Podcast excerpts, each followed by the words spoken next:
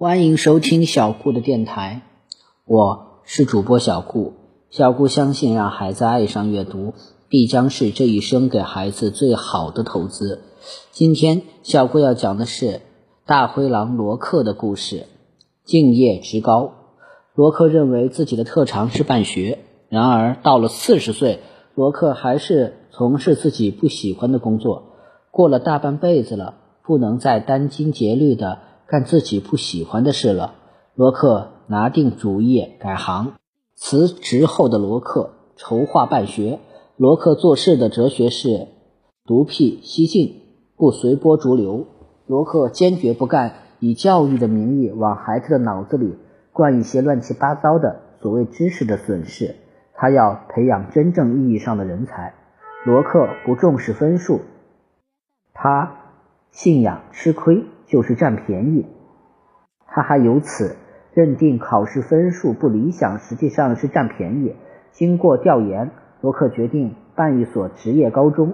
现在的职业高中五花八门，从烹饪到美容，从服装裁剪到服装设计，从广告到营销，从宾馆服务到台球训练，从外贸到外事，从电脑。到电器修理，只要是社会上有的职业，准有对应的职业高中。罗克分析了比较热门的职业高中，他预见热门是暂时的，今年热，明年可能就冷了。罗克想办永远热门的职业高中。经过反复论证，罗克决定办一所敬业职业高中。罗克到教育局注册。敬业职高，教学生什么？教育局工作人员问罗克：“教敬业。”罗克回答：“教敬业，没有职业教育，除了敬业，什么都不教。有人上这种学校，有企业要你的毕业生。我持乐观态度。我研究过众多企业家，成熟的企业家对员工的第一要求是敬业。”不成熟的企业家对员工的第一要求才是文凭或是一技之长。不管怎么说，学生在学校还是应该将重点放在学习知识上。人的一生都是接受教育的过程，在这个过程中，接受教育的最佳竞技实力和热情发挥是二十岁至五十岁，不是二十岁以下。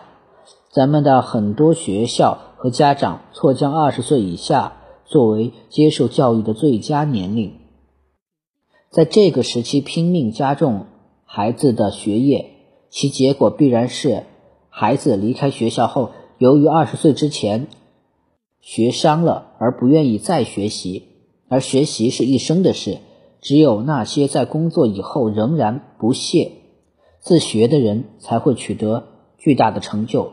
而能够在二十岁以后仍然能够自觉自学的人，往往是二十岁之前有一个宽松无压力的学习环境，对学习没有产生厌烦心理。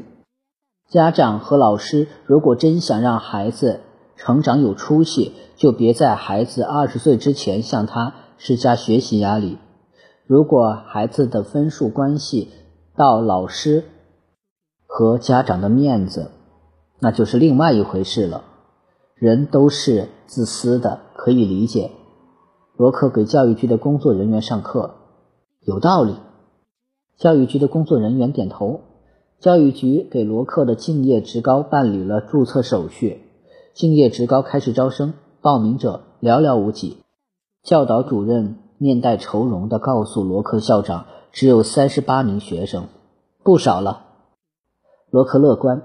三年后，当这三十八名学生从敬业职高毕业时，有一百八十七名总经理争夺这三十八名毕业生，盛况空前。